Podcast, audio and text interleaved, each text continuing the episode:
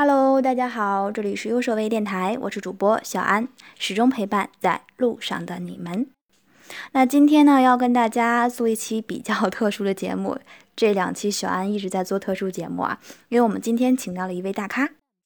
是先说一下为什么吧，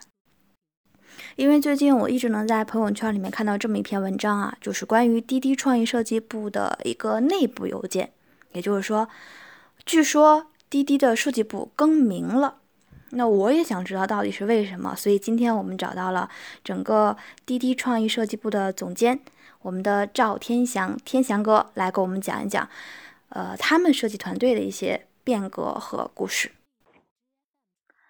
好，那天祥哥，我这边先给我们电台的伙伴打个招呼，然后简单介绍一下你自己，好不好？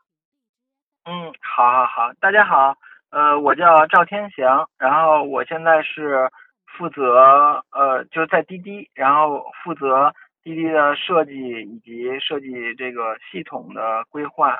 那么，呃，我是两千零三年加入滴滴的，那时候还只有五十多人的一个初创公司，但是。随着公司的发展呢，嗯，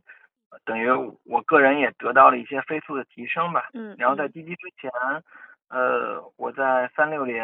然后百度和搜狐都有过这种从业的经历。然后反正呃也呃时间也不短吧，然后也算是一个这个这个设计大叔了。大叔，因为现在我们不都喜欢称大叔吗？这是一个挺好听的称呼的，还是？啊，好的好的，多谢多谢。嗯，其实现在我们都知道滴滴是一个打车软件嘛，对吧？但是我之前也给咱们滴滴做过一次专访，其实很好奇啊，咱们这个团队有着上百名设计师，其实，嗯，我们很想知道滴滴这么看重设计。为什么？就是说，我们这个设计团队在整个滴滴的这个当中占据的是一个什么样的位置？能给我们简单说一下吗？呃，好的。呃，其实我当初到来的时候就有一个使命，呃，就是建立滴滴的这个设计的团队嘛。然后，呃，因为从这个，比如说我们都叫老大，可能就是成为嘛，现在的 CEO。然后他其实是这个销售和。这个营销出身，那就是出身，所以呢，这个这个他对于这种市场啊、品牌啊，其实是非常关心的。他不同于这种传统的互联网公司，嗯，他可能更重视。虽然说技术很重要，但是他也会希望公司全面都在发展。对他来说，他不想做出一个呃，就是。技术非常强，但是呃包装啊，然后和气质其实很差的一个产品。所以从一开始我们在聊的时候，我决定加入滴滴，就是因为这个原因，然后驱使我这个和大家在一起。那么当然通过这几年吧，我们的不断的努力，比如说呃所有的东西我们都是，就是我们团队大概可以这么说嘛，就是我们有一个价值观叫做向前一步。嗯。我们觉得，在传统的互联网公司里，其实，呃，设计师只是下游，就是我无论是 PM 还是这个这个品牌，还是这种运营的这个同学，都是呃需求的发起者。对，然后很多设计师呢，呃，只是把这个需求接到了以后，然后执行出来，把它做漂亮或者什么，然后他不会去，更多的人他不会去思考说我为什么这个需求会发生。解决什么样的问题，在什么样背景下，这个要产出这个需求。但是，呃，就是从我们的这个团队来看啊，现在无论是呃品牌还是运营，包括产品，其实我们都是在独自的推动很多的改变。它不单是设计的改变，也可能会影响到上游的决策。所以，这三年以来，我们所有的人，就是这个团队的人都在。这个做着这种努力啊，所以这个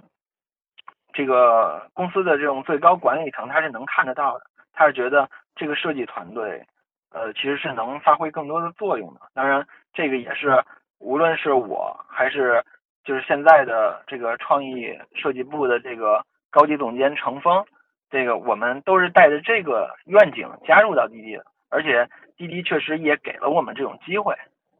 对，嗯嗯嗯，这个确实是因为年初的时候也跟咱们这边去聊过嘛，也知道我们现在就像您刚刚说的一句话，我们滴滴可能并不只是想把技术做好就 OK 了，更多的可能在视觉上，包括体验上，也想给用户一种很极端的感，就是一个很很好的感受。那我记得年初的时候呢，我们简单聊过一次。那现在也七月份了，整个二零一六年过去一半了。那这一年里面，滴滴它在整个设计部上都已经经历了一个什么样的变动呢？跟我们说说吗？其实对于我们来说，有几件还呃比较令人兴奋的事儿吧。然后在年初呢，这个有一天，这个程维和柳青找到我和程峰。他们是觉得，呃，在这个公司里面，设计还能发挥更大的作用，无论是在品牌，然后还是在这种产品的体验上，都是可以的。所以，其实，呃，设计部门一直就是非常受重视。那么，嗯，就是原来。呃，这个我们的部门其实是在这个 CTO 直接向 CTO 汇报的，但是现在转向向这个柳青总裁的，就是总裁柳青汇报。对，然后因为呃柳青在这边一直在抓，比如说品牌，然后和设计更好的结合，所以从这个公司重视的程度上来看，这种汇报关系的改良，就是能看到确实是对我们有所的这个提高了。然后另外是我们经过这个提高以后，我们又重新定位自己，就我们原来叫做 design 嘛，就是滴滴的设计团队，但是原来的定位是设计，所以从去年开始吧，我们开始增加了很多的职能，比如说我们现在团队分为两侧，一侧是我们这个比较熟知的这种体验侧，它可能里面是比如 UI 的设计师啊，然后交互设计师和用研。对，然后这是一般互联网公司的配置。那么我们在另外一侧，我们更容易更想称它为创意侧。创意侧可能是我们从这种奥美啊，就是创意行业，这个比如说富 A 啊，这个呃这个邀请过来的这种，比如说创意总监，这种创意策划、文案，甚至说广告的这种美术，对他们会在品牌、在创意、在这种营销上更有 sense。所以大家能看到，就是滴滴的这种，呃，创意和这个营销的设计会和传统的互联网的这个做法是不一样的。对，会有区别，这一点是我们能看到的。对，所以我们在这个，我们就觉得，我们既然重新定位了，其实我们原来的那个名字也就只定位于设计执行，可能是不够的，所以我们就等于这个大概这个迭代了一下，所以我们叫 CDX，就是。C D 就是创意设计加用户体验，对，这个是能涵盖我们现在的在公司需要做的事情，我们的职能的范围的，对，所以我们也这个大概团队进行了一些这个调整以及正向的这种迭代，然后也把名字和定位让大家更加清晰了。哦，这就是我这两天经常在朋友圈里面看到的那篇文章，就是。滴滴创意设计内部的一个邮件是这个是这个内容对吧？哈，对，是是是。对，那也就是说，我们这次更名，包括去做一些更改，呃，是说我们是整个设计部的一种工作性质的一种增加，或者说更完善了，对吗？对对，因为呃，在原来其实我们一直在努力，就像我刚才还说的那个价值观嘛，就是向前一步，向前一步，对。对，我们在想，我们不，我我不想让这个设计团队只变成设计执行就完了。我不知道这个我的上游为什么要做这件事，我的上游做这件事是对和错，对吧？然后我们的产出到底是什么样子，到底能不能解决这个问题，其实都是呃，都是我我们所最关注的，而不是说我们只关注只属于我们的这个流程，所以。呃，其实我们一直在做努力，然后现在的结果是在公司内部，无论是产品的决策，还是这个一个营销活动或者品牌的决策，其实我们都是有所染指，甚至说我们可以主动的推动一次这种改版，比如说这个 UI 的改版，是我们在这个呃呃，这个设计部完全可以自我发起的一个需求，甚至说，比如说我们的这个 logo 的这个改版的迭代，都是我们来主动发起且主导的。所以说，在滴滴来说，呃，创意设计部的话语权还是足够强的。嗯，这一点确实，也就是说，我们现在其实是立志让设计在整个工作流程当中变得更加主动，或者说是。呃，能够参与到更多环节当中更加重要，而并不只是接受你的需求我来做去变得美化就可以了，对吧？当然，当然，其实我们还是希望说为公司创造更多的价值，为产品提供更多的思考嘛。嗯，我看我们的 logo 也是有一些变化，对吧？应该说是很大的变化。关于设计部的 logo。啊，对，其实。设计部的 logo 基本上还是 CDX 的简写嘛。我们希望说，呃呃，我们都是一个怎么说？就是我们用最简单的线条来做最简单的事儿，最简单的目标，然后最简单的人，然后这个就是我们希望的这个达成的目标，而不是那么复杂。因为我我个人认为，好了，对吧？对对对，其实。没有那么复杂的，只不过大家只要是有最简单的目标，比如我们要做好，我们就要向前一步，我们要把这些这个这个设计的价值发挥到更大，所以就是这就是我们的目标了，所以也是有一些我们的愿景融合到里面了。嗯嗯，那这方面我们是了解了。那其实现在呢，我们都知道滴滴是一个和传统互联网有。有区别的一种互联网公司，对吧？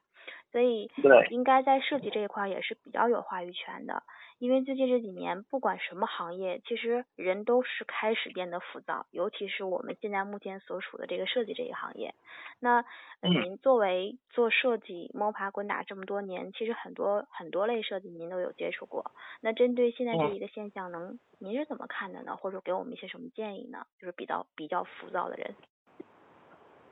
呃，我觉得是这样。我个人认为，嗯，其实我我也经常跟朋友呢在聊这些事儿，就是，呃，到底为什么来滴滴，或者说到底为什么要换工作？就是一般大家都会在换工作的时候跟我聊说，哎，我我我想换一份工作，因为什么什么什么，或者因为我觉得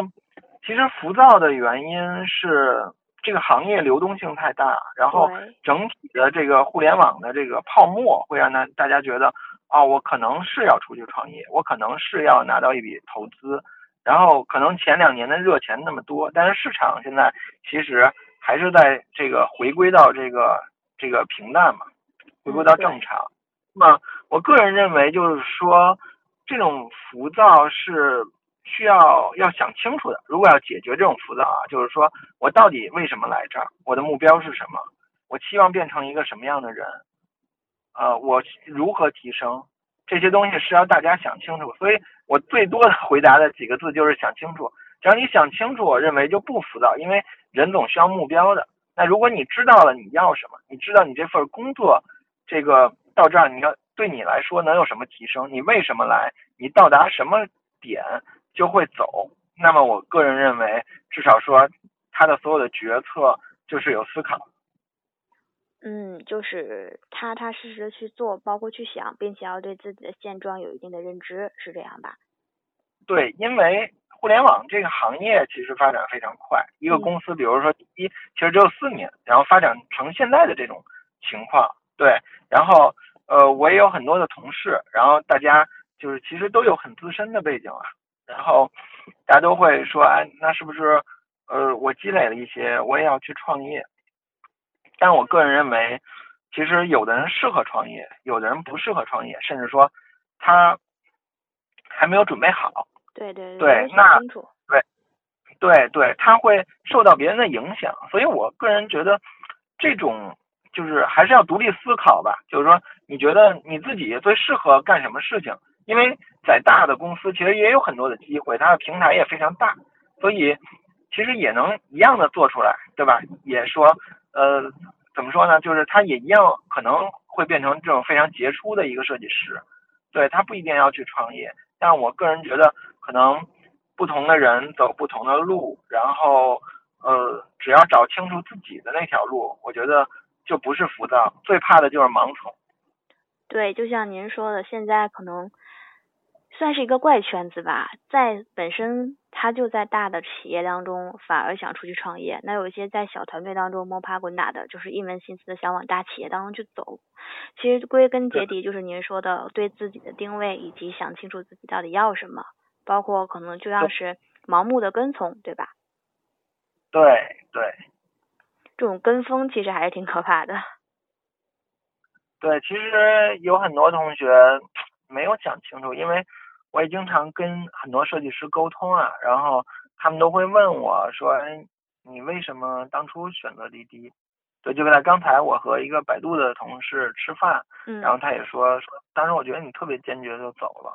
然后因为当时我个人认为，我想的特清楚，其实谁都没有想到滴滴会变成今天这样。对，如果说能想今天会变成今天这样，大家都来了。对对，但是呢，我当时想的就是我准备好了。我个人认为，我要去一家创业公司，我要去呃感受一下这种气氛。我觉得可能这里面会带给我更多的成长。对，那我也到底的得失，其实我也没有说，呃，哎，我到一家创业公司，它可能就会变成百度，变成阿里。我觉得这个东西，其实我当初也没有想，所以就带着这种心理，就在专业上。在这个呃，在这个自己成长上面，如果想清楚了，有目标了，包括你自己做好准备了，那我觉得大家的选择就肯定不会错。嗯嗯，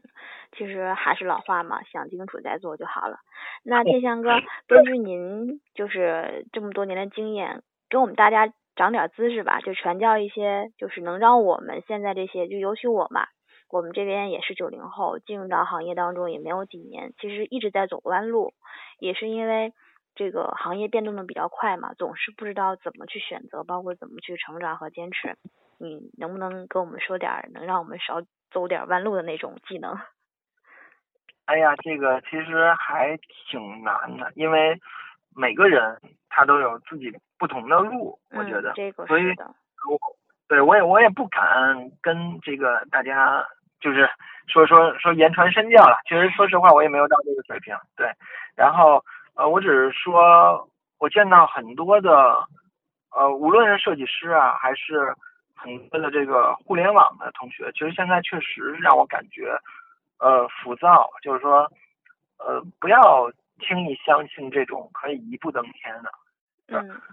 呃，对，今天早上我我还在这个。我还在其他的群里，大家都说啊，这个滴滴成长的特别快，然后设计团队也成长的特别快。然后我说你们只看到了贼吃肉，还没看到贼挨打。对对，其实我们就是基本上付出很多，就是我只能说，呃，付出你不一定得到回报，但是不付出肯定得不到回报。嗯，就是那些背后的故事，我们也要去考虑的，对吧？对。对，所以我我我更希望大家真正的去塌下心来，找到自己一个合适的平台，想清楚自己到底要什么，然后一直的去做，而不是今天。其实最怕的就是，呃，我我作为一个视觉设计师出身，我觉得到了一个这个公司，然后公司以后觉得，哎，我好像要要转成 UI，我转成 UI 以后，过两天我